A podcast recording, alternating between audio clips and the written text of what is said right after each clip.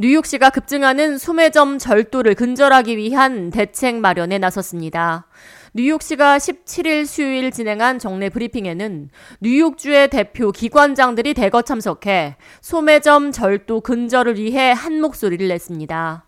애덤스 시장은 작년 12월 소매점 절도와 관련이 있는 수사기관과 법 집행부, small business 서비스 관련 부서 및 소매업자들을 한자리에 불러 대책 마련을 위한 정상회의를 진행했다고 전했습니다. 이어 소매점 절도범들은 코비드로 인해 타격을 입은 소매업자들에게 더욱 부담을 가중시켰을 뿐만 아니라 작년 한 해에만 328명의 상습 절도범이 일으킨 절도는 총 2만 2천 건 이상으로 전체 절도의 30%를 차지한다고 지적했습니다.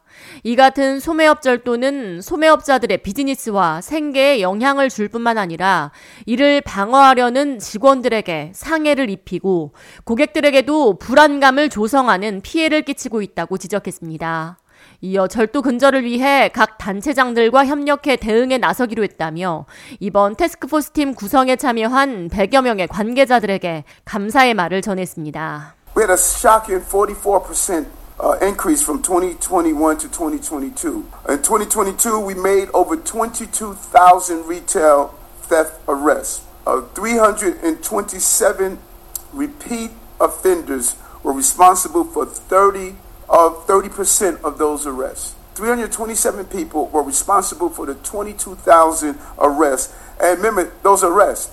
17일 열린 브리핑에는 레티샤 제임스 뉴욕주 검찰총장, 케빈 김 뉴욕시 small business 서비스 국장, 키샨트 스웰 뉴욕시 경 국장과 소매업 노조 회장, 에릭 곤잘레스 브루클린 검사장, 제리 내들러 하원 의원과 앤드류 란자 상원 의원, 상공회의소를 비롯한 관계자들이 대거 참석했습니다. 키샨트 스웰 뉴욕시 경국장은 총체적인 문제를 이미 파악했으며 더 안전한 뉴욕시로 거듭나기 위해 각 기관과 협력해 반복되는 절도를 근절할 것이라고 밝혔습니다. 케빈 김 뉴욕 small business 국장은 공공의 안전과 번영은 밀접한 관련이 있으며 뉴욕시 행정부는 이 두 가지를 모두 보호하고 지원하기 위해 노력하고 있다며 small business국 역시 공공의 안전과 번영을 위해 태스크포스 팀과 긴밀히 협력할 것이라고 말했습니다. 레티샤 제임스 뉴욕주 검찰총장은 지난 5년 동안 뉴욕시 소매점 절도는 77%가 급증했다고 지적했습니다. 이어 인플레이션으로 인해 실질 소득이 감소하고 생활이 어려워진 상황 속에서도 절도가 해결책은 아니라고 지적했습니다. 이어 이 문제를 위해 뉴욕시와 협력해 절도를 근절해 나갈 것이며 훔친 물건을 온라인상에서 되파는 상습 절도범들의 리세일 역시 근절할 것이라고 말했습니다.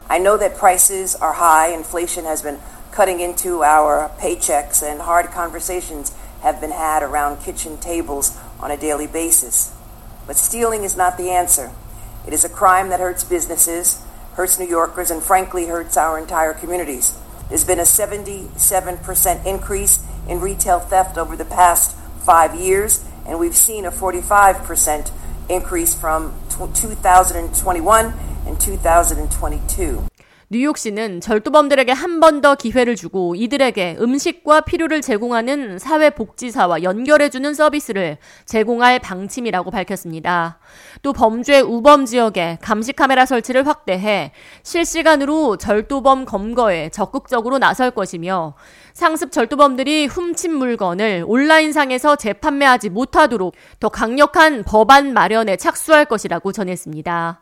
뉴욕시는 소매업이야말로 뉴욕시를 번영케 하는 경제의 핵심이라며 소상공인들이 번영할 수 있도록 돕는 것이야말로 건강한 뉴욕시를 만드는 지름길이 될 것이라고 강조했습니다. K-Radio 이하예입니다.